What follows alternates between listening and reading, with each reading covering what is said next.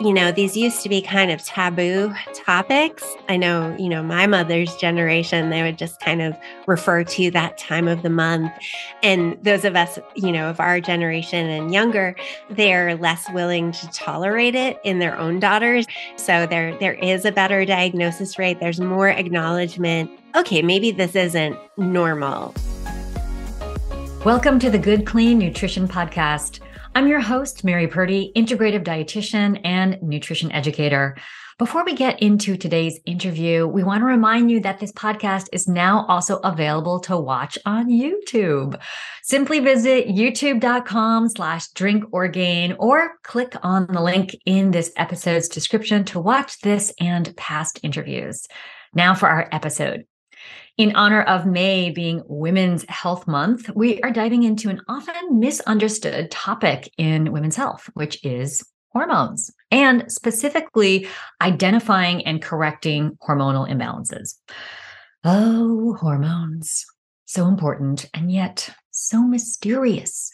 There are so many stages of life where our hormones are changing um, puberty, menstrual cycles, pregnancy, menopause, and a lot in between all of those. And sometimes hormones do exactly what they're supposed to do, and sometimes they can kick things kind of off kilter. For instance, personal story here.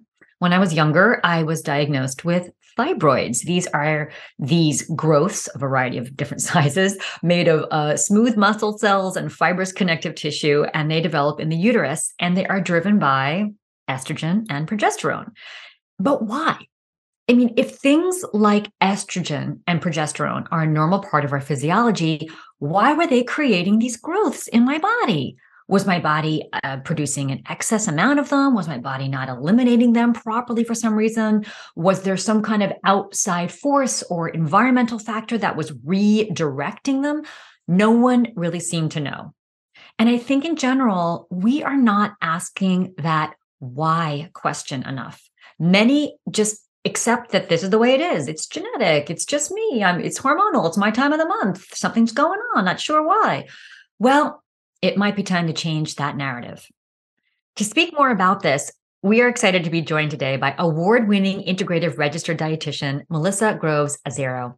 Melissa is the owner of The Hormone Dietitian, a virtual private practice specializing in women's health and hormone issues, including PCOS and fertility.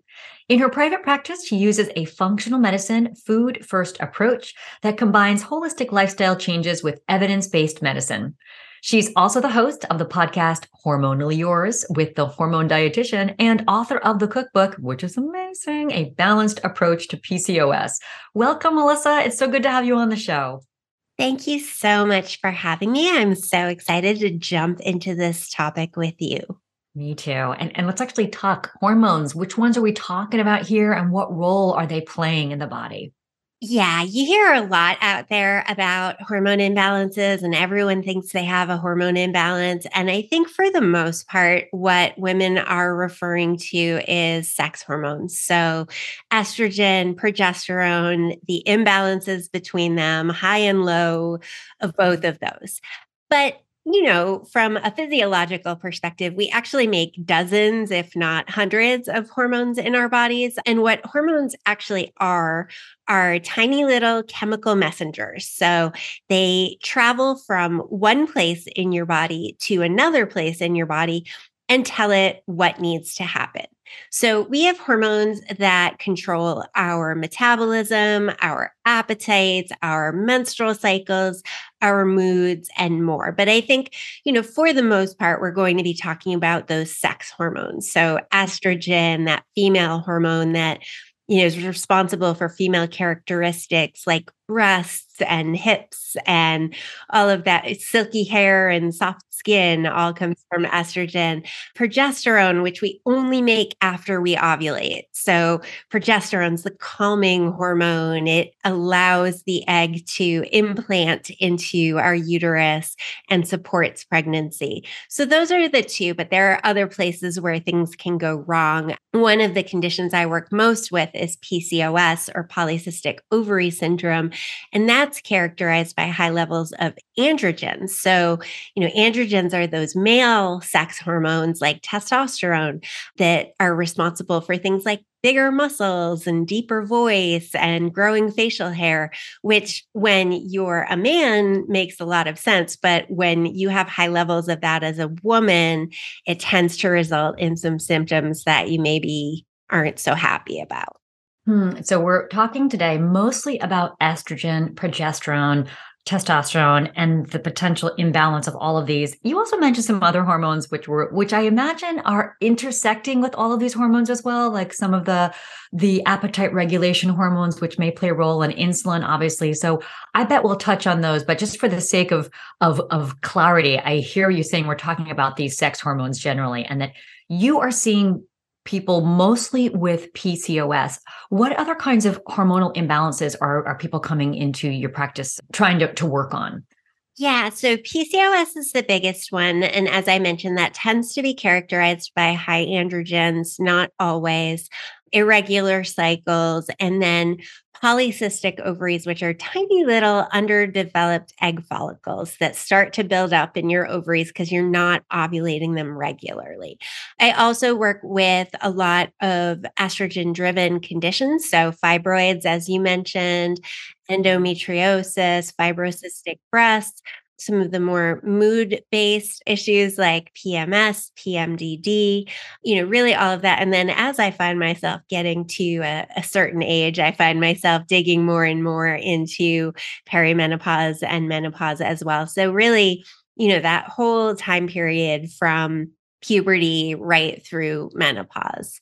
Mm, there's such a wide breadth of of ways that women or those assigned female at birth experience all these different hormonal changes in their bodies. Um, and I think very often we we are we're left thinking, gosh, you know, this is just a normal part of being a woman or being someone who is assigned female at birth. This just happens. But there are these clinical presentations. You started talking about them fibrocystic breasts, mood issues. Um, perhaps there are other clinical signs and symptoms. I'm curious how how you determine if the sign or symptom that someone comes in to you for is how do you know that that's definitively driven by hormonal imbalance and maybe not just another condition that they're working with yeah. So you want to think about hormones as a system, you know, sort of an orchestra that's all supposed to be working right together. So there are other areas where if they're not working, it can totally throw off everything else. So, you know, for example, uh, thyroid is a really big reason for sex hormone imbalances because if your thyroid isn't working well, you're not making enough thyroid hormone your body's going to try to slow down. It's going to try to get you to rest. It's going to deprioritize those sex hormones. Same thing is going to happen with adrenal hormones. So if you are under massive amounts of stress, you know, evolutionarily speaking, your body thinks, or your hypothalamus most specifically, because that's what's looking out for us.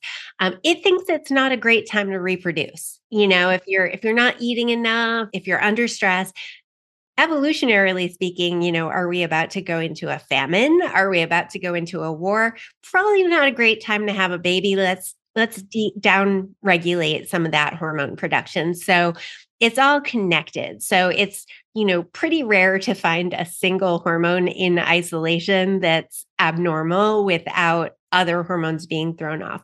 So really it's through the intake appointment, you know, and really a thorough assessment of somebody's current nutrition, lifestyle, symptoms. I'm looking for things like are these cyclical symptoms? Are they worse on certain days of your cycle than others?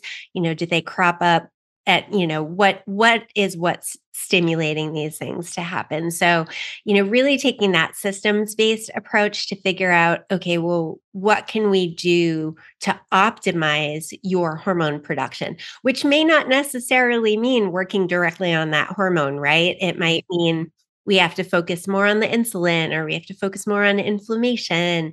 So, really, we have to take that holistic look at a person and all of their hormones to start to see what sort of story is is being told here. Where where might the problem actually lie? I really like that you said the word story because I think very often people themselves when they are perhaps self-diagnosing or a lot of clinicians just see one thing or they hear one about one symptom or something's been prescribed or something has been diagnosed and that's that's the end of the story. But there's much more to it. I mean you're mentioning thyroid hormones stress hormones that have an impact on how our sex hormones operate in our body. What does nutrition mean? What about cyclical symptoms?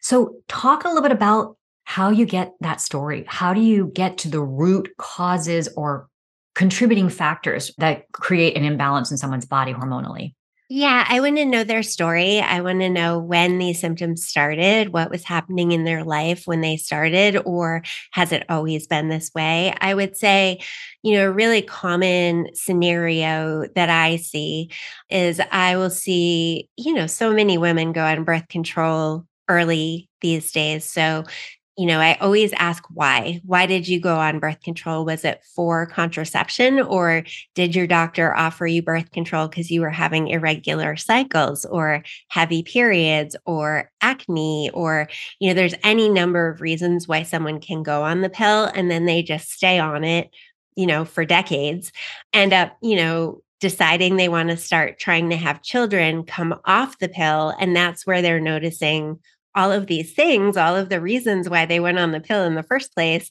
never actually went away. They were just mm. being covered up. So we have to kind of look at that, you know, why, if you were on birth control, why were you on birth control? When did these symptoms start? Then we do a really deep dive into everything about them. You know, what does a typical day look like for you eating wise? What's the first thing you eat? How much are you exercising? What types of exercise are you doing? What's your sleep like? Are you falling asleep easily, getting a solid eight hours of sleep, not waking up in the middle of the night? Are you getting eight hours of sleep and you're waking up and you're still feeling like you didn't sleep at all? Like that's another, you know, there's all these little clues that we're we're talking to, you know, and we'll we'll talk about it more. I'm sure we'll get into it, but I'm also talking about exposure to things like environmental toxins and hormone disruptors, which can contribute to symptoms. Um, and sometimes that's a pretty easy fix. You know, if someone's drinking their water out of a plastic bottle every day they're burning candles in their house they're slathering their skin with something that's that's full of of these hormone disrupting chemicals that's sort of an easy way to get away from that and see what your hormones are doing on their own yeah, and let's let's actually go there because I think that's a really important topic that I think a lot of people don't consider when they're trying to understand root causes and contributing factors. So endocrine disrupting chemicals, these are these environmental toxicants that we find in numerous products, personal personal care products, but they're also in things like plasticizers for shower curtains and rubber duckies. And w- where else might you, you know, as a sleuth, as a detective, trying to figure out where these endocrine disrupting chemicals might lie? What what kinds of questions are you asking people? Yeah, I want to go back and just mention so hormone disrupting chemicals, they can either do exactly what that sounds like. They can disrupt the actions of our normal hormones or they can mimic our hormones in our body. So that's what's happening a lot of the times is these, you know, xenoestrogens or estrogen like compounds that are coming from external places like plastic plastic in the kitchen is the biggest one, I would say, and probably the easiest one to get rid of. You know, no Tupperware containers, no little plastic storage containers or plastic baggies to store your Especially food. not in the microwave, too, right? Never, never, yeah. never microwave food on plastic. Um, I always tell people, you know, like you don't have to banish plastic from your kitchen entirely.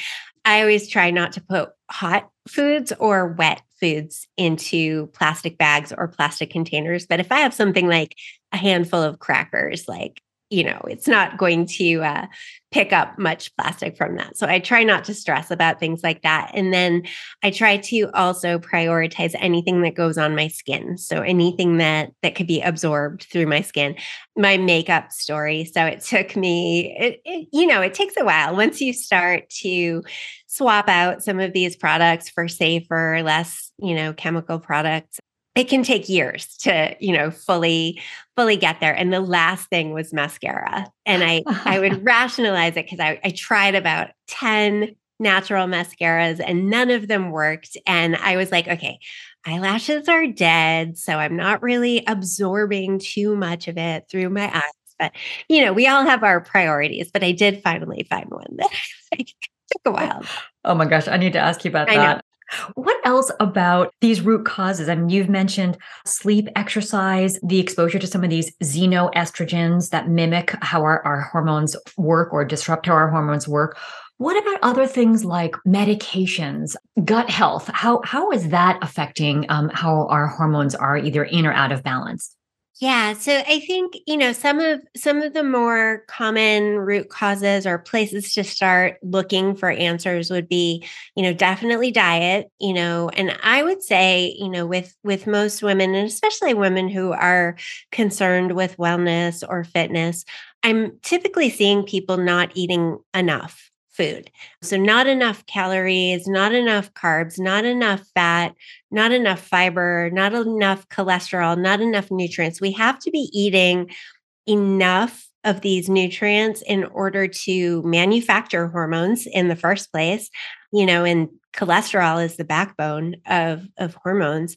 And then we need to have the nutrients on board to be able to metabolize them properly, or, you know, your favorite D word, detox them through our liver. Because once we're done using them, then they're considered a toxin. The body has to get rid of them.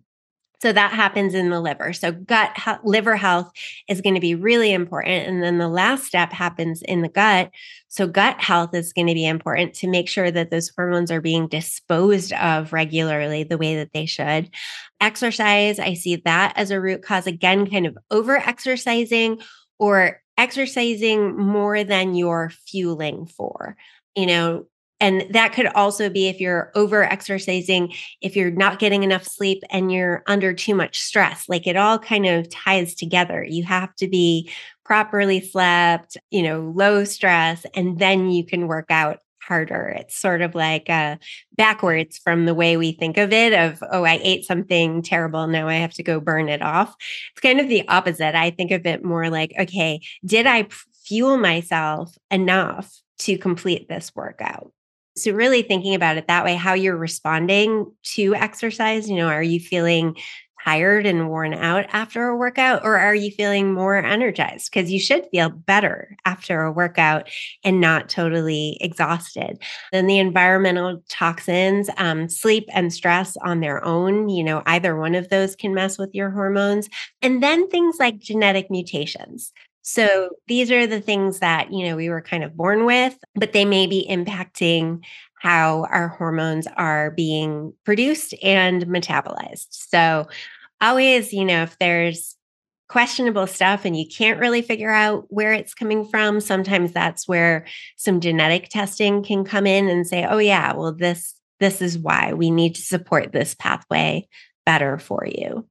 Wow, this is a, a real reframe, I think, in terms of all the different dynamics. You know, I'm thinking, I'm imagining this circle and then I'm imagining all these circles surrounding it that are playing a role. So you mentioned making sure that you're eating enough carbs, cholesterol, healthy fats, but also just the nutrients that our body needs to support those detoxification pathways in our liver, but also in our gut, where we uh, help to poop things out once we are, are ready to excrete them, but also sleep, stress, exercise, and then these genetic variants or mutations, however you want to uh, call them.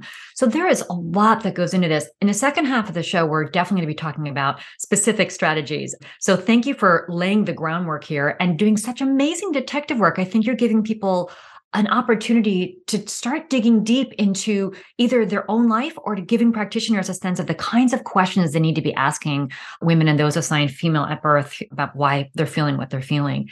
And is this imbalance something that you think has been an issue amongst people for a long time? Is it is it something that's new? Why why are we seeing so much about it and hearing so much about it now and I do think, you know, awareness is raising on many of these conditions. I think, you know, these used to be kind of taboo topics. I know, you know, my mother's generation, they would just kind of refer to that time of the month or, you know, the curse. So there wasn't really open discussions about what was happening.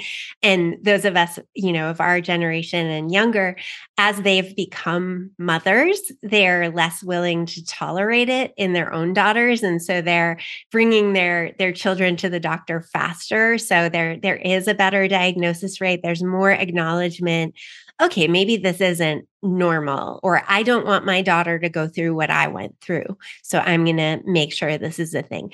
So I think all of that, but I think also, you know, combined with the fact that our bodies now are just being exposed to so so many more of those endocrine disrupting chemicals than ever before our food isn't as nutritious as it was before so i do think there are reasons for seeing these and they are legitimate. You know, we know fertility is on the decline both in men and women.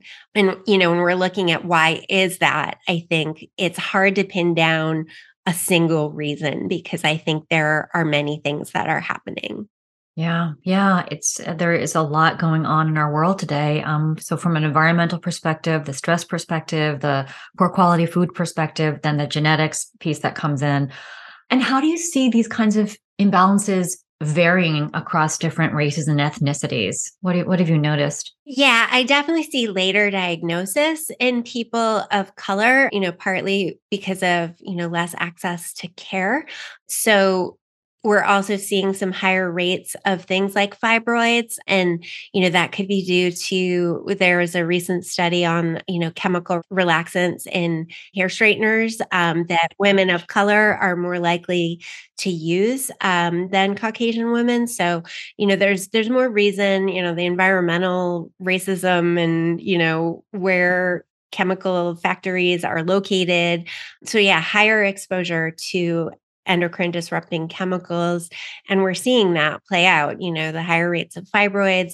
We're seeing, like, even in PCOS, we do see some race based differences. We know that those who are of Asian or Hispanic or Latina descent are more likely to experience the diabetic type consequences from PCOS you know, we know, you know, breast cancer is being diagnosed later and in more advanced stages. Infertility rates are higher, but fewer seek treatment. So it, it's definitely complicated. There's a lot to think about there for sure. Yeah, a lot of systemic change is needed here. I'm Mary Purdy, and you're listening to the Good Clean Nutrition Podcast. We're on with Melissa Groves Azzaro registered dietitian and owner of the Hormone Dietitian. Next, we're going to be diving into actionable tips to achieve better hormonal health. But first, I'm going to turn it over to Acacia for a word from the sponsor of this podcast, Orgain. Thanks, Mary.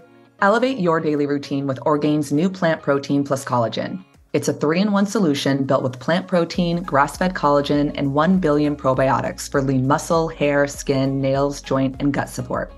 With 25 grams of protein per serving, this delicious blend is the clean fuel you'll want to start your day. Learn more at Orgain.com. Now back to you, Mary. Thanks, Acacia. Let's get back now to our conversation with Melissa. So, Melissa, I have a feeling we've been talking about a lot of the issues that people are going, give us some answers, give us some solutions. We hear lots of problems. What do we do about it? So, what kinds of diet and lifestyle advice are you giving those who are struggling with these imbalances? Yeah, where where to start, right? There's right, so right. Much. Big question. So, you know, we need nutrients. We need nutrients for energy, nutrients to protect against inflammation, nutrients for those raw materials we need to make and detoxify hormones. So really what we're we're trying to go for and we're trying to balance all of those potential upstream causes of imbalanced hormones like blood sugar imbalances and inflammation. So blood sugar balancing diet. So, you know, adequate protein, fat, fiber, anti inflammatory approach. And by that, I don't mean cut out gluten, cut out dairy, because those are not inflammatory for all people. I'm talking about what can we add to your diet to make it more anti inflammatory. So, getting in those omega 3s regularly, those anti inflammatory fats, antioxidant rich fruits and vegetables, herbs and spices, fiber. Fiber is key when it comes to estrogen. We have research that the more fiber you eat, the lower your estrogen level will be. And that, you know, it's for a few reasons. It's helping support the gut excretion. And that, while it sounds great, it's like, oh, everyone should just eat a ton of fiber. What about our folks with the low estrogen? You know, like eating more fiber may not be a good approach for them if it's lowering their estrogen too much. So we really have to take an individualized approach based on what's going on for them. And what about the metabolites of estrogen. So I know fiber helps to eliminate estrogen, but there are certain foods that can actually change the the, the metabolites of estrogen. Some of them are good, some of them are, are less good. I can't, it's like you know estrogen 16 or estradiol 2 and 4. I, I used to know this stuff and then it slipped out of my brain. But cruciferous vegetables play a role in that. Talk a little bit about including those in the diet and what they do. Yeah. So we'll back up a step to the liver detoxification of estrogen. Estrogen detox happens in a three phase process, which is how any toxin gets eliminated from our body. So, step one in the liver, phase one detoxification, there's three ways out, only one way is good. So, the way that we support that pathway is with good general liver health. So, leafy greens, citrus, berries, cruciferous veggies. And I think when people think about cruciferous veggies, they just think of like broccoli and cauliflower, but so many things count as a cruciferous veggie that you wouldn't think about, like radishes, huge fan of broccoli sprouts because you can eat a quarter cup of broccoli sprouts and get the benefits of like four heads of broccoli. So always looking to, to maximize that. So the citrus, especially citrus zest, to where the bioflavonoids are, things like milk thistle, artichokes, dandelion, all of that is going to bitter vegetables. That's all going to help support that phase one pathway. Phase two also happens in the liver. So, what that is controlled by is primarily genes. So, we're talking about COMT, which COMT, which is uh, controls for estrogen metabolism. Um, but we're also talking about all of the genes that impact methylation. So MTHFR, MTRR, PEMT. Um, we're talking about, you know, folate and B12 and choline and methyl donors like SAMe and glycine. Those all control that. So the liver takes the estrogen, puts it in a little package sends it to the, the intestines to be disposed of in the colon. And this is where the gut microbiome comes in because there are certain bacteria that make this really bad guy called beta glucuronidase. And what beta glucuronidase is, it's an enzyme that takes those nice little packages, unties them, and lets the estrogen get reabsorbed now in a more toxic form. So it gets reabsorbed and recirculates. So that's the astro estrobolome. Can never say that right. Microbiome estrobolome. So these are bacteria that specifically make this bad guy, beta glucuronidase, that can sort of mess up all of your efforts so that that estrogen is continuing to recirculate in high bad levels. Wow. Okay. That was a lot of information that you just gave. I'm going to tr- let me try and break that down for a second because I think not everyone is always familiar with the word methylation and what that means. There's this process in the body that's like working with the DNA and repairing cracks in the in the in the in the surfaces, but also attaching these groups, these methyl groups, right, to uh, a carbon and three hydrogens. CH3 is a methyl, and it gets kind of passed around the circle, and there's different nutrients that step in at different points on that circle. So that's where folate, choline, B12, they all come in. So every part of that has to be working perfectly or it's it's only going to go as fast as your lowest nutrient basically.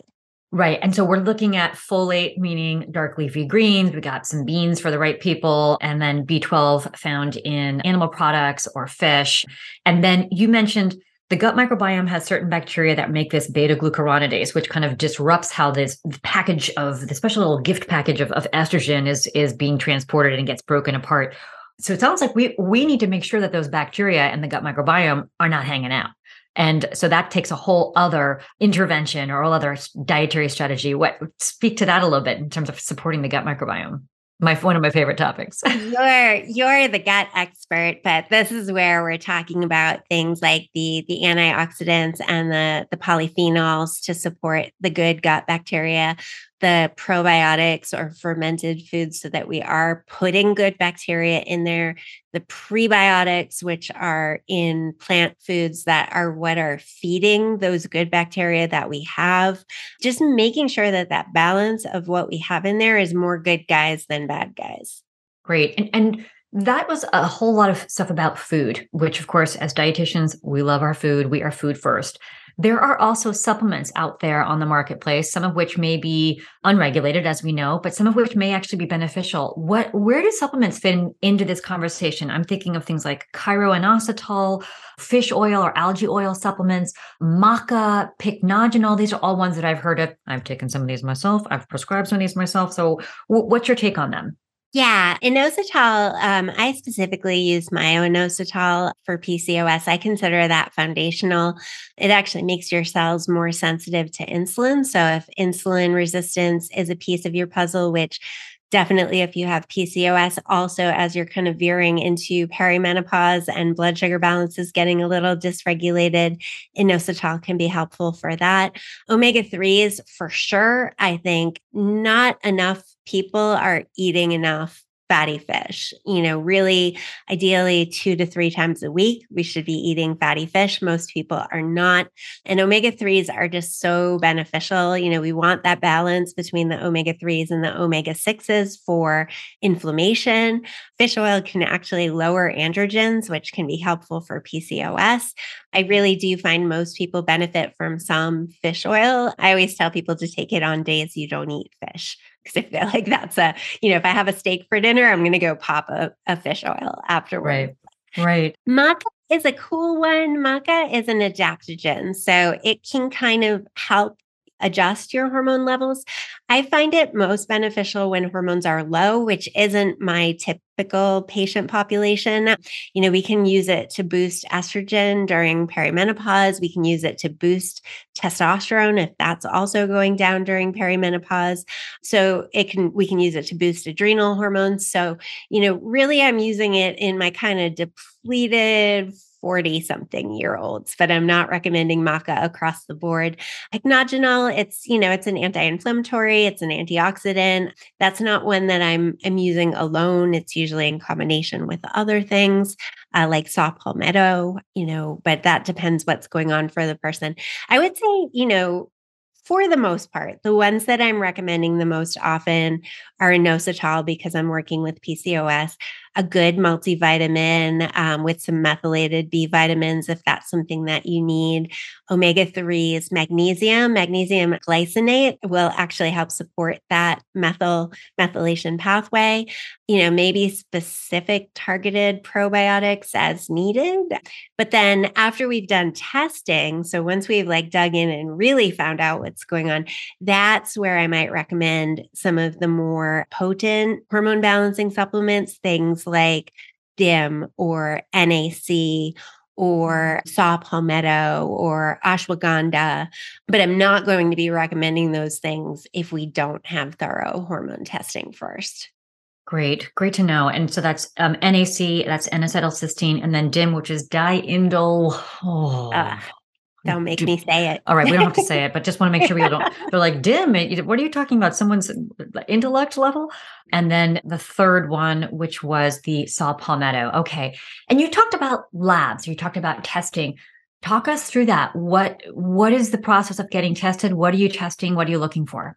Yeah, so I'm using functional hormone testing. So I am seeing what you talked about before. I'm not just seeing the levels of the hormones, I'm seeing what pathways are we metabolizing them down. So are they going down that one good pathway, or are they going down the cancer causing pathway, or are they going down the cell proliferation pathway that can lead to things like fibroids, fibrocystic breasts? Any sort of growths being caused by estrogen. So I'm looking at that. I'm looking at 24 hour cortisol, ordering supplemental labs as needed. So, you know, I may look at if someone's struggling with fertility, I want to know what their LH and FSH are looking like. I want to know what their prolactin looks like.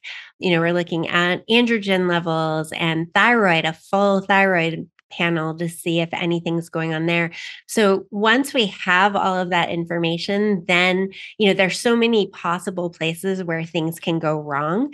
Then we know exactly which part of the process we have to work on. Fascinating. That what so much amazing data. Uh, and and what are we looking for, or rather, what are you looking for in terms of marking improvement or a successful intervention? And talk me through the one where you have the labs at your disposal. And maybe talk me through one where maybe someone doesn't have access to the labs or can't afford the labs or it's just not possible for them. What does success or improvement look like for that person? So talk me through those two situations yeah i'm not usually doing follow-up labs on people because when i'm working with someone it's for three or six months so typically what we're doing is you know we'll we'll implement changes based on what we see within two to three cycles you should start to see improvements in symptoms and then we can talk about you know maybe cutting back on certain things or prioritizing other areas once things are kind of going the way they need. So we're really looking for that symptom improvement. That's going to be the hugest thing. So for my PCOS people, you know, what we're looking for, they're they're going from 90 plus day cycles to 32 day cycles. Their skin clears up pretty quickly cuz that's a an sort of easier one to fix. They'll start to notice they're feeling less bloated, their clothes are fitting better. And then, you know, sort of once all, of those hormones are coming into balance, then the things that they really want are starting to happen. They're starting to get pregnant naturally. They're starting to, you know, maybe the scale's starting to move down for the first time ever, you know, and they feel like it's actually reflecting how they're actually eating and living. So really we're looking for for symptom improvement you know, for my estrogen dominant type people who, you know, and this is me, I didn't have PCOS, but you know, what you're looking for is a symptom free period. You're looking for, you know, your period starts and you're kind of surprised because you had no PMS and you're you weren't expecting it and it just showed up and you know, maybe you have kind of minor cramps that first day, but you know you're not bedridden you're you know able to go about living your life um, you're looking for mood symptoms things like premenstrual migraines those are things we're working on anything that's sort of cyclically happening that you know pre-period pimple that a lot of people get it's like you get it there or it's there you know. You can go running without your breasts hurting like crazy. Or walk down the stairs or without, walk down the yeah. stairs hug your partner, you know, all of those things that can happen. So really we're looking for the symptom improvement. We're we're looking for someone to say, "Oh, that that period was like no big deal. I had no idea it could even be this way." And that's what I'm hearing, you know, from from women I've worked with is like, oh, I didn't have to take as much ibuprofen this month, or, you know, I, I really, I just kind of had a cup of ginger tea and that did it for me you know? So we're we're looking mm-hmm. for for a decrease in symptoms. I think it's going to be really hopeful for people out there to hear that these are not symptoms or situations that we have to live with that there are many interventions that we can take diet lifestyle related. In the interest of time tell us maybe one lifestyle intervention or strategy that you feel like it has the most impact on those who are struggling with hormonal imbalances. What should people be focusing on I'll tell you what I focus on. My biggest priority is sleep. I go to bed. My butt is in my bed by 10 p.m. No exceptions. Um, so, you know, I, I really prioritize getting that eight hours of sleep a night. And, you know, you have to kind of back into that. I, I always tell people, okay, if you have to wake up at eight, then, you know, count back eight hours from that. And then figure out what time you have to eat dinner so that you can go to bed. So, two to three hours before bed, you should be eating dinner, which means you should start cooking dinner an hour before. So, for me, it really means I have to stop work, period, laptop shut by 7 p.m., like no exceptions. And that makes the biggest difference. I mean, when you have sleep, you're going to have energy. You're going to be able to make better nutrition choices. You're going to have energy to move your body. You're going to be in a better mood. Like, I think sleep is is the most important thing, which is kind of funny as a dietitian to not be like, oh, you need to, you know, eat this every day or do that every day. Sleep is the most important, I think. I feel exactly the same way. You cannot eat yourself out of a terrible sleeping habits. So I, I 100% get it. So, any final thoughts, Melissa, or any myths that might need to be addressed and busted? Yeah, I think, you know, what I would want to leave people with is the idea that hormones are complicated. You know, you've seen that from our discussion today. There's a lot of places where things can go wrong. So you always want to be cautious about the type of information that you're consuming. And it's very unlikely that a simple one size fits all fix is going to be the thing that balances your hormones. So you always want to keep that in mind when you're looking at things you're reading on TikTok about eat this food and balance your hormones or take this supplement and balance your hormones. It's complicated and it it likely needs an individualized approach. Amen to that. Mm-hmm. Well, thank you so much, Melissa. This has been an amazing conversation and eye-opening for for me and for I imagine all of our listeners out there. I would imagine many people want to know where to find you, whether they want to work with you or whether they want to buy your book or whether they want to just spend time on your social media platforms or listen to your podcast, where they go? Yeah, so Instagram is where I am most often. I'm posting most regularly on Instagram, and I'm the dot hormone dot dietitian with two T's. Um, my website is the same, thehormonedietitian.com, and that's where you can find information about my programs, my blog, my podcast, Hormonally Yours. Season two should be coming out soon. Um, and my book is a balanced approach to PCOS, and that is available anywhere that books are sold. Well, fantastic. Thank you so much again for being such a terrific guest and for helping so many people out there who are struggling with these issues. Thank you. Thanks for tuning into this episode of the Good Clean Nutrition Podcast. If you like this episode, we would really appreciate it if you would subscribe so you never have to miss another episode. And give it a five star rating or review or a thumbs up on your favorite podcast platform like Apple Podcasts, Spotify, and YouTube. Thanks so much for being here, and we'll see you next time.